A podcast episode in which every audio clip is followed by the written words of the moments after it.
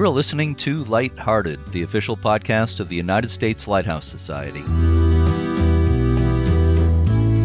My name is Jeremy D'Entremont. Welcome.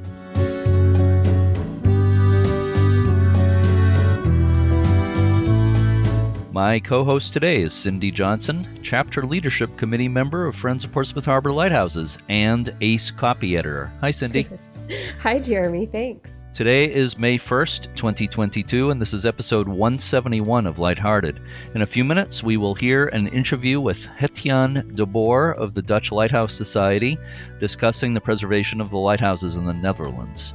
How is uh, spring going in Arizona, Cindy?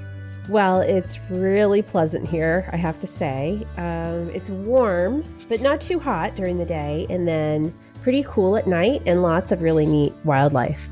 Sounds good. It, it was is. a beautiful day here on the New Hampshire seacoast today in the 60s good. and sunny. Yeah. Finally, right? Did two two walks outside today and enjoyed it. very, very nice. But I'm going to Michigan in a few days, and I understand it was uh, 32 and snowing in the Upper Peninsula where I'm heading. Oh Uh, boy. so we'll see. yeah, I've been in Arizona before. I know it's beautiful, but do Mhm. you ever miss the coast and the lighthouses? Oh, Uh, yes, definitely. On my recent trip back home, I drove up the coast of New Hampshire and got some clam chowder one day. And then another day, I met our good friend and other regular co host, Michelle, for a nice visit at Nubble Light in Cape Neddick, Maine. That's a pretty special place. Good place to meet. Yeah, So I kind of got my uh, seacoast, you know, ocean and lighthouse fix while I was there. Excellent. Mm-hmm. Yeah, that's important. You got to get that that fix now and then. So glad you- Absolutely. Glad you got there. So we'll get to our discussion of Dutch lighthouses in a minute. But have any interesting things happened on this date in lighthouse history, Cindy? Yep. On May 1st, 1862, the current Navesink twin lights in Highland, New Jersey were first lighted. The light station was considered the primary landfall for vessels heading to New York Harbor. The station was given two lights to make it easy for mariners to differentiate it from Sandy Hook Light and the Sandy Hook Lightship offshore. The architecture of the brownstone towers is often compared to a medieval castle. The Navesink Twin Lights station was the first in the country to get Fresnel lenses from France. The lenses were put into operation in March 1841. New first order lenses were installed when the station was rebuilt in 1862. The North Light was discontinued in 1898, and the South Light was given a new first order bivalve Fresnel lens from Paris, powered by an electricity plant on the site. The new light was so blindingly powerful that the keepers had to wear protective goggles if they entered the lantern room when the light was on. There were many complaints from neighbors about the light. It disturbed sleep and caused nervous afflictions, they said. Cows refused to give milk, and chickens stopped laying eggs. The lighthouse board took mercy, and some of the lantern panes on the land side were darkened to shield the neighbors from the light. The 1898 first order lens from the South Tower is now on display in the former powerhouse. And I just want to throw in here too that I uh, I saw that lens back in the days when it was at the Boston Museum of Science when I was a kid. It was on display there for, for quite a few years before it Hmm. went back to the Navesink Twin Lights. And that would definitely have been the first Fresnel lighthouse lens I ever saw in my life. And I think it had an Oh. impact on me. so It must have, Anyway. yeah. uh, the museum at the Twin Lights Historic Site, a National Historic Landmark, is open all year. So, Cindy, please help me tell our listeners about our guest today, Gertjan de Boer of the Dutch Lighthouse Association. Sure, Jeremy.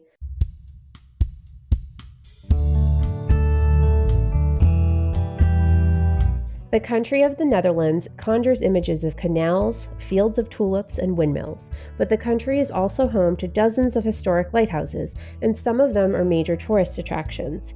Dutch lighthouse history reaches all the way back to the 14th century.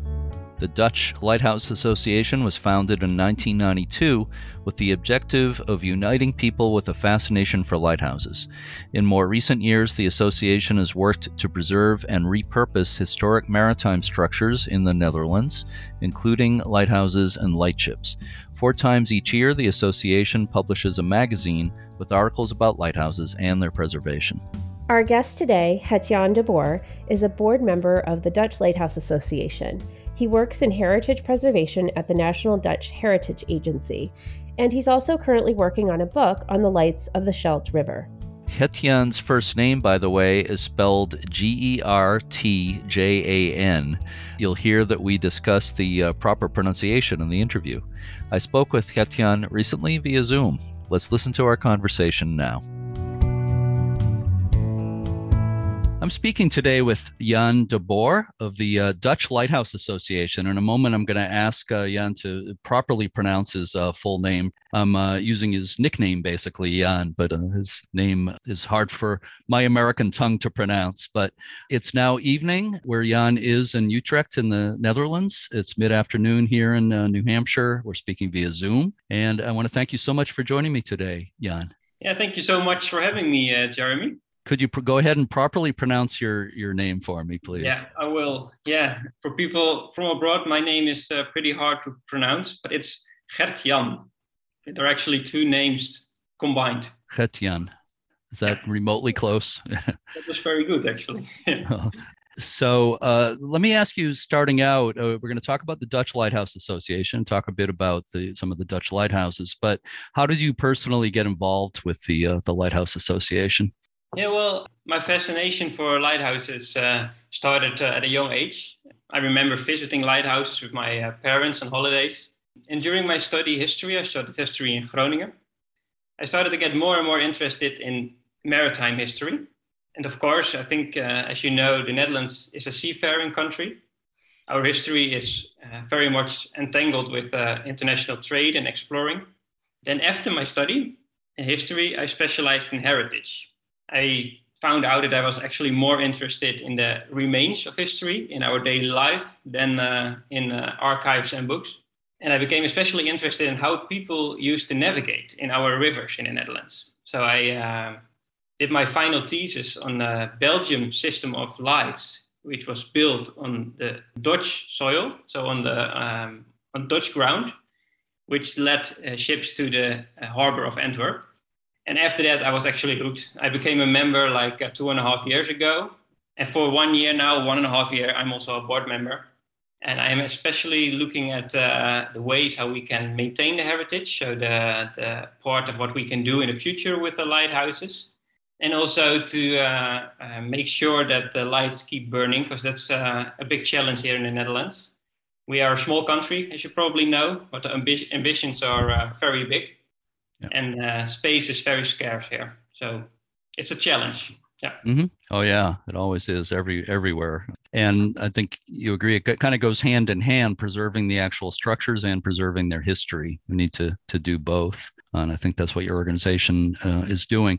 You you mentioned to me that you are actually working on a, a book. Is that right? Yeah, I am. I'm working on a, a, small book on the same subject where I did my uh, master thesis on this is very interesting uh, topic. Belgium was once, uh, with the Netherlands, one kingdom. And in 18, 1830, they uh, uh, gained their independence. But their biggest harbor, which is Antwerp, it's a well known city and a very big uh, harbor, one of the biggest in the world, can only be, be reached by the Scheldt. It's a river. But that, the Scheldt River um, goes through the Netherlands. So they had to build uh, lighthouses and a system of lights in a Dutch river right after a war. So it's a very interesting topic. And the Dutch actually tried to, to stop them and also with in mind our own harbors like Rotterdam and Amsterdam. Maybe we'll get to those uh, harbors later. But, but still today, these, uh, these structures are still there, most of them. They are kind of forgotten, these lighthouses, and they are still property of the Belgian state, but still on the Dutch ground. So it's a very hmm. interesting theme, and I'm, I'm yeah, I'm uh, indeed uh, working on a small book on that. Excellent. I look forward to to seeing that. Yeah, I was just uh, reading online uh, when I was uh, trying to do a little bit of research. I didn't realize that Antwerp is absolutely one of the the biggest ports in the world, if not the biggest. Uh, yeah. Which yeah, I knew it was big, but I didn't realize it was it was that busy. So very interesting. And uh, how many how many lighthouses in the Netherlands? Yeah, approximately it's like fifty five, but it, okay. it, it um, it's always the definition of a lighthouse, which right. is quite uh, hard to to say what is a lighthouse and what's a smaller light. But let's say uh, around 55. Yeah. Yeah, I know what you're talking about. Same same thing here. There's some debate over what what is an official lighthouse. Yeah. Uh, so it's hard to give exact counts. Is there a government agency that still manages uh, the lighthouses and aids to navigation in the Netherlands? Yes, uh, there is, but it's um, quite complex situation. We have the Department for Infrastructure and Water in the Netherlands. Uh, mm-hmm. They used to own all the, the lighthouses and also all the smaller lights. But during the time they, uh, when the lighthouses are losing their function now, eh, for nautical function, they try to get rid of them actually, just to turn off the light and to demolish them. But some of them are monumental, of national value. That means they cannot be demolished. And actually, there's a law in the Netherlands that everything that is a monument of national value has, has to be maintained. So the department has to maintain those lighthouses, but they are now asking questions about do we also have to keep the, the light on? What is the definition of maintaining? Is that just sometimes some paint, or is that also keeping the Fresnel lamp uh, intact? Now we, it, it's getting harder and harder to keep them in good uh, shape. Yeah.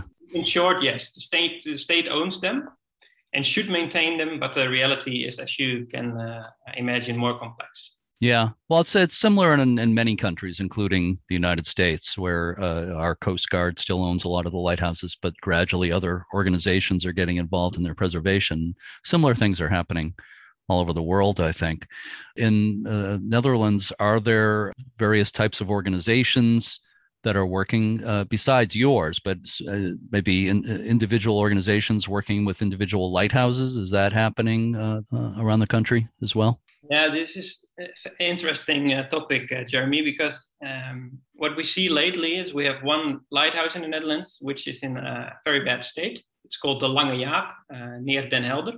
Uh, it's, it's actually the biggest lighthouse in the Netherlands, and it was almost on the brink of collapse, uh, like a couple of months ago. It's also a, a, monument of national value. So then de- debate came, and uh, policymakers were thinking maybe we can actually demolish it, maybe we can yeah, just, just uh, get rid of it. And then you saw uh, the local community and other interest group really standing up. You could you could see how they were identifying themselves with that lighthouse. They were really a lot of uh, tens of thousands of people were actually signing a petition. They were going to the our government with a paper saying how much they found this of value. When the future of the lighthouse is in debate, you can see the local community standing up, and that's a very interesting uh, new form of protest. Uh, and besides that, we also, yeah, our associations of course is of course uh, always uh, working on this, but also other heritage um, voluntary organizations are also keeping lighthouses in mind. Yeah. Yeah.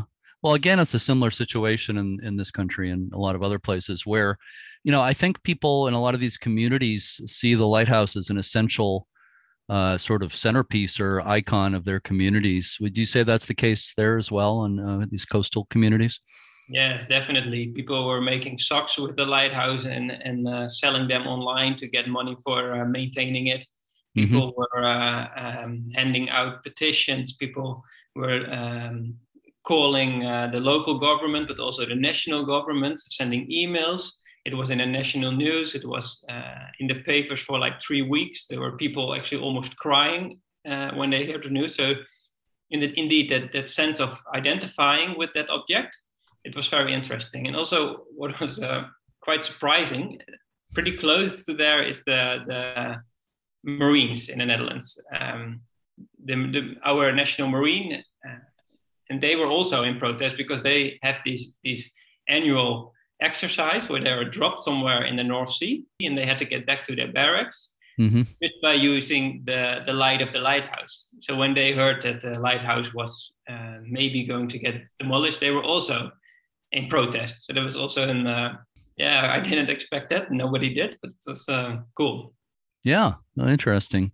Everybody loves lighthouses, which is a good thing. Uh, translating it into actual money to keep up the lighthouses is not always easy, but people people love them all over. So let's talk about the Dutch Dutch Lighthouse Association.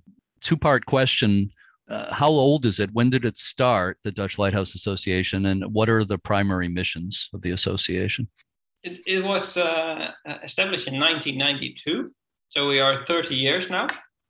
We have uh, 537 members, uh, some even from abroad. One is in Mexico, one is in Sweden, some Germans and we have three three main missions. Um, we contribute to the preservation of maritime heritage in the Netherlands, especially lighthouses, of course. We promote and we also uh, try to make archives accessible on the theme of lighthouses. Um, and of course, we share with each other the interesting, uh, the interest and the fascination for the phenomenon of lighthouses in general. So we also do excursions um, in the Netherlands a couple times a year, but also abroad. Like uh, uh, uh, we're going to northern France this year for a week. So that's what we do. We we don't do tours with people who are not member, only for members. But that way, we also have the contribution uh, annually. So we also have some money to to organize ourselves. But it's all voluntary work.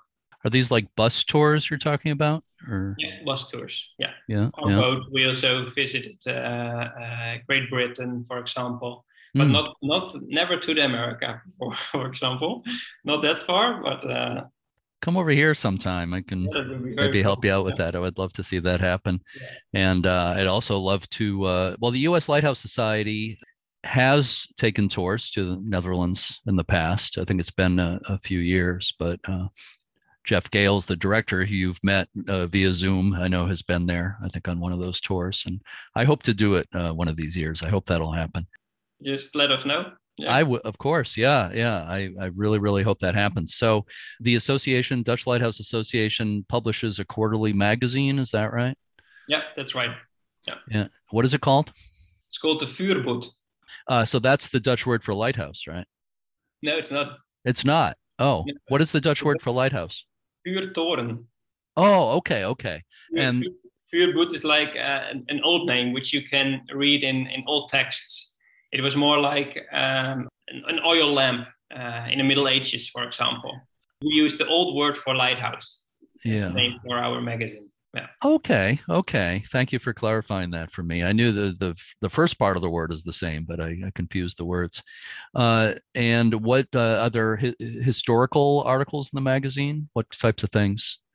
Yeah, we uh, yeah we also we, we have historical uh, articles every time, like two or three. Uh, sometimes lighthouses from the Netherlands, sometimes from abroad, and we also have theme every uh, number. Um, for example, people who collect lighthouses or who paint lighthouses, where it's it's more the the way people identify themselves with a lighthouse and they explain what what it uh, why they do it like that and, and, what their motivation is to to for example paint every painting a lighthouse or to uh, collect small lighthouses.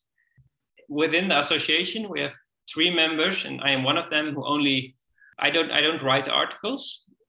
I I write, for example, a letter to a local municipality when a lighthouse is uh, uh, in danger. So it's like heritage protection group of volunteers. And uh, I just uh, gave you an article for the the magazine as as well, a yeah. little overview of uh, American lighthouse history and uh, the U.S. Lighthouse Society. So thank you for giving me that opportunity. For our next number, we I'm going to translate it and in our next number we will uh, publish this. Yeah. Excellent, excellent. I look forward to to seeing it. Uh, so let's talk a bit about some of the the notable lighthouses in the Netherlands. And uh, you've mentioned a couple already that I've uh, I've heard of. Uh, are there some that are really popular tourist attractions? Yes, some are definitely. As I'm thinking about this, I would like to highlight three of them. Mm-hmm. Together, you could say that they somehow tell the story of the history of the Netherlands. So I will begin with the first one now. As you probably know, the Dutch live with water. We live in a delta. Half of our country lies under sea level, and we have six very big rivers coming from the hinterland to the sea through the Netherlands. So our history is, of course, a history which is very connected with water. We have uh, permanently a battle with water, but it's also hugely profitable due to the great maritime connections we have and we always had. So the first lighthouse is the, which I would like to, to name here is the Brandaris. It's on Terschelling. It's one of the islands in the north. There was first one was there built in the 14th century, like 20 of uh, 1324, I think. It's very early. It was built there as a lightning guide to warn people that these five islands were there. But the sea in the Netherlands, the sea takes land back. These islands are actually moving. So there's a sand coming on the east and sand removing on the west. So in 1570, 200 years later, this tower was completely swallowed by the sea. And then the people built a new one in 1594, and that one is still standing there. And for me, this kind of symbolizes the struggle we as the Dutch have with water. We lose some land every time, and we also lose uh, uh, buildings and also lives, of course. The next one, uh, which I would like to mention here, uh, is near Amsterdam. The Dutch had their golden age in the 17th century, so 1600s, 1700s. You probably know the great paintings, the Rembrandts, um, and you also probably know the, the Amsterdam houses and the canals. This is all from the 17th century. This also most of our protected heritage is from this uh, 100 years. During this age, Amsterdam was the biggest harbor in the world, and our ships moved everywhere. So this lighthouse was built just outside Amsterdam on the east. It was it is now actually a Sweet Lake, but it used to be a Salt Sea there. The first lighthouse built there is unknown, but it's probably 14th or 15th century. And the first stone one was built there in the 17th century, just to guide the ships to Amsterdam, like the hundreds of ships, thousands of ships each year that were going to the Amsterdam harbor. So this one, which you can still see, it's it's it's, later um, a bit changed in 1838, but it's still standing there. It's really beautiful. It's standing on a small island just east of Amsterdam. And for me, this one symbolizes the wealth, the wealth that the water always brought us. So the first one symbolized for me the danger water is, and this one symbolizes the wealth, this lighthouse. And the last one I want to point out is called Kraggenburg. It's also a very hard name, I think, for mm. you to pronounce, but it's called Kraggenburg. It moved uh, um, some hundred years later, just after the Second World War. This is a period where the Dutch again tried to maintain the water. They actually had great ideas. It was a, a period just after the Second World War where people really looking at the future. And the idea in the Netherlands came to create a piece of land which used to be water, but on a scale which we had never done before. As we used to using windmills and, and sometimes like 10 windmills uh, to pump the water out, now we use huge machines. And we didn't do it with a, a sweet lake, but with a salt sea. We decided to get the salt sea, the water out. We call it actually Impolderen in the Netherlands.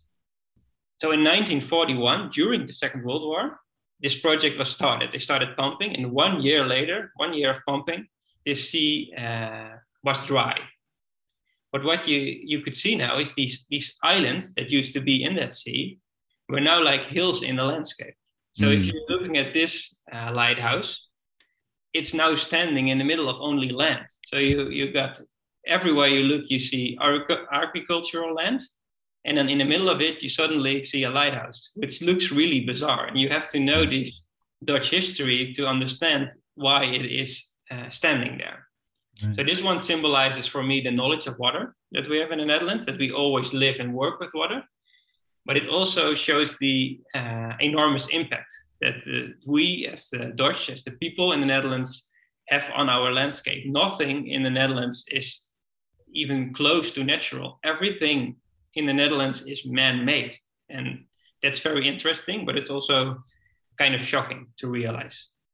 So yeah. These three uh, lighthouses um, are also very popular by people to visit because they're also very beautiful, but they also tell the story of the Netherlands. Yeah. Yeah, very interesting. It's interesting how lighthouses everywhere, you know, have so many stories to tell, and they're kind of uh, like sort of like a window into history. And uh, you start exploring the history of a lighthouse and you know like you said why it's uh, why it looks like it's so far inland now and it tells you a lot about the uh, the history of the area so are there also uh, any lighthouses where people can spend the night? Like we have we have some of those in this country. Is, is that being done at all there?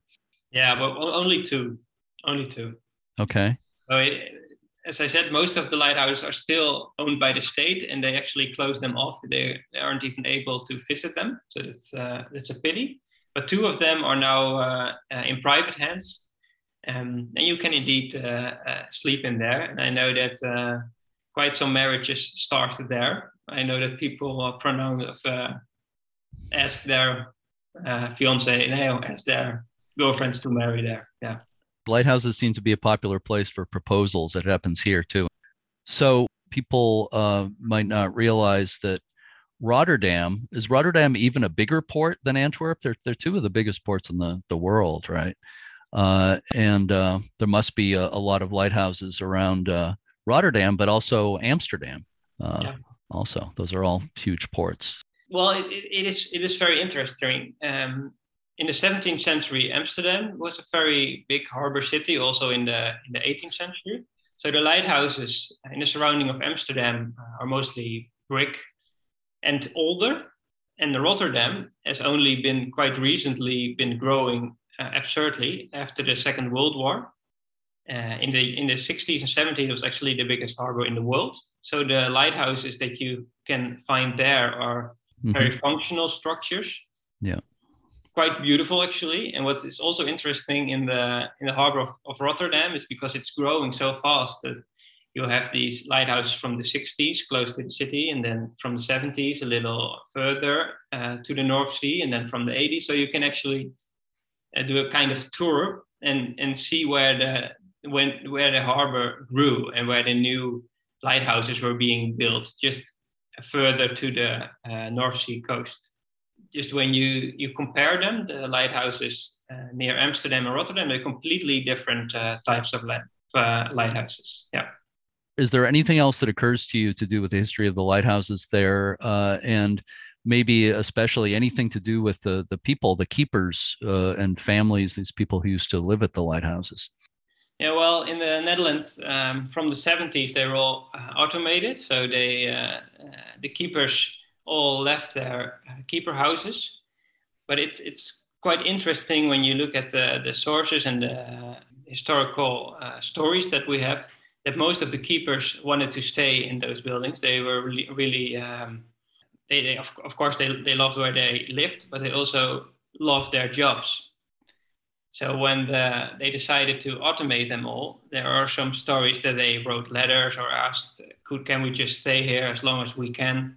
They also had actually a quite a responsibility. You probably know that, but they sometimes they had to maintain four or five lighthouses uh, close to each other and when one of these lights went out, they were actually responsible if an accident happened. And they also had to keep the, uh, uh, you know, when it's foggy outside, they have to.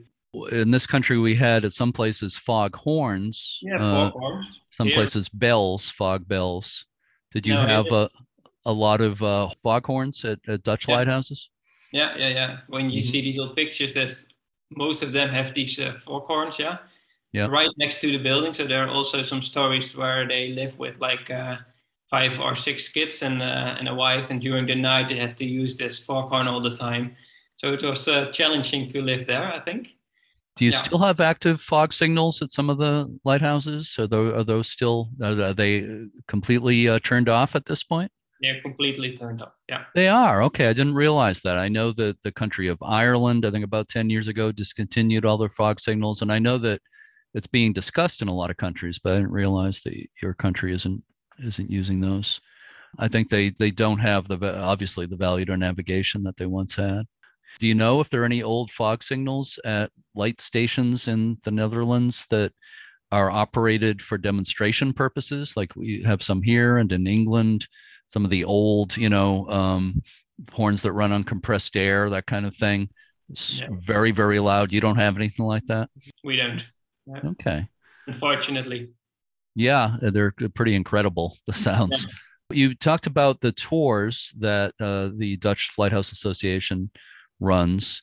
I was uh, looking online and I saw that a, our organization called Operation Europe uh, offers an 11 day lighthouse tour starting in Amsterdam. Is that, do you have any connection with that or is that a totally separate thing? It's totally separate. We do trips abroad multiple times uh, a year but um, is only for our own members, and we don't organize with uh, with other partners. Maybe it is a good idea for the future. You you mentioned it in the beginning of our conversation that uh, you do these tours. Mm-hmm. Maybe it's a good idea for us to uh, consider this actually. Yeah. But for now, we don't. Now, only our own members uh, uh, are able to subscribe for our tours. Yeah. Uh-huh. Well, I hope this is the the start of a discussion leading towards the next uh, U.S. Lighthouse Society tour uh, in your country. I would love to see that happen, and I'm going to lobby to be a part of it when it does when it does happen. Uh, and maybe there could be uh, some cooperation between the organizations. I think that would be wonderful, and vice versa. If you guys want to have a tour in the United States, by all means, let us know, and uh, we can we can help make things happen. Uh, if you ever feel like crossing the the pond over this way, that would be uh, very cool. Yeah. yeah. Yeah. So let me ask you a final question for bonus points, okay? Uh, and that question is why do you feel it's important to preserve lighthouses?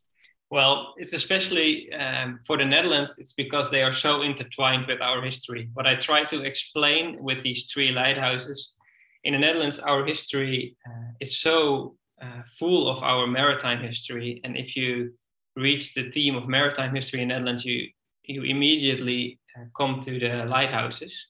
So for the Netherlands, the, the preservation of the, these lighthouses actually of the preservation of our own history. And for, for me personally, it's just something I've always uh, had a fascination for. So for me personally, I, I can't imagine losing these lighthouses, and I will try everything to uh, to to keep them for now and in the future. Yeah. Excellent. You you grew up near the coast, right? Yeah. Yeah. So, yeah. yeah. Uh, so the ocean was a was an interest, uh, something that attracted you when you were young. Yeah. yeah, yeah. I grew up in Friesland. It's a uh, it's a province in the north with a lot mm-hmm. of water. Yeah. And we have in the in the west of the Netherlands we have these sand coasts, and in the north we have these very hard dikes just to keep the sea out. Mm-hmm. Uh, and if you walk on these dikes, you see uh, lighthouses uh, in the in the west and you see them in the north on the on the small islands just uh, uh, in the sea. Yeah. Yeah. And when we visited them with my parents, I was always looking at them. So that's uh, yeah, that's something that happened. Yeah. I understand. I grew up on the coast, and I, I wasn't really aware of lighthouses as a kid, but I something about islands, looking out and seeing islands, I found them very intriguing. I think that goes for a lot of people living on the coast.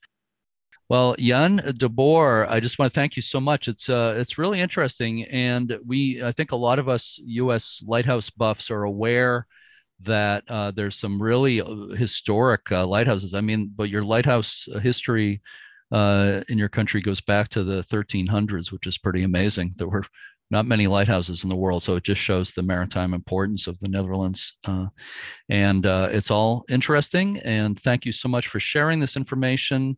And I wish you all the luck in the world with the Dutch Lighthouse Association and all your efforts to uh, preserve Dutch lighthouses and their history. So thank you, thank you so much, Jan. I appreciate it. Thank you, thank you so much, Jeremy, for having me again. And uh, it was an honor.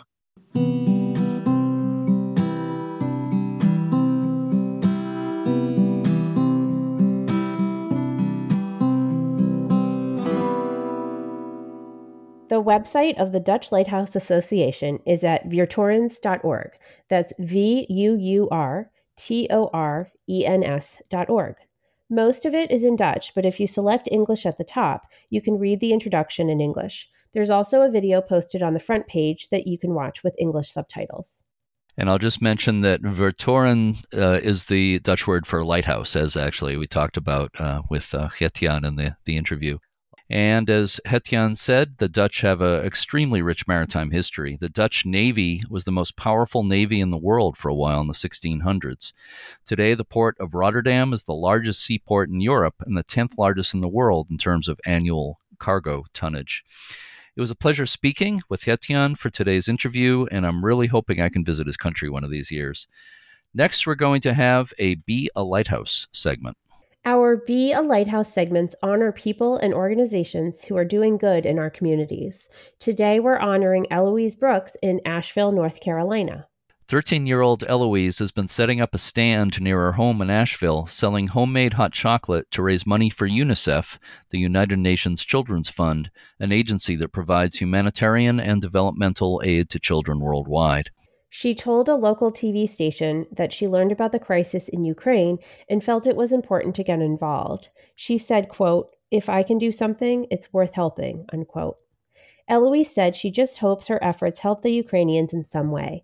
As of late March, she had already raised more than $800. Our thanks to Eloise Brooks for shining her light as a lighthouse in her community.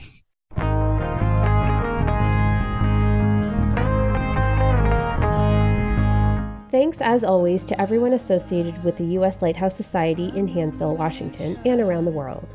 Go to uslhs.org to learn more about the tours, preservation grants, and everything the Society offers. Memberships and donations help support this podcast. If you listen through Apple Podcasts or any platform that lets you post reviews, please rate and review us. The author Charles Dickens once said, quote, no one is useless in this world who lightens the burdens of another. Unquote. On next week's episode of Lighthearted, we'll be talking with Shannon King, curator for the Fort Rodd Hill and Fisgard Lighthouse National Historic Site in British Columbia, Canada. As always, to all our regular listeners and to our new ones, thank you so much for listening and keep a good light.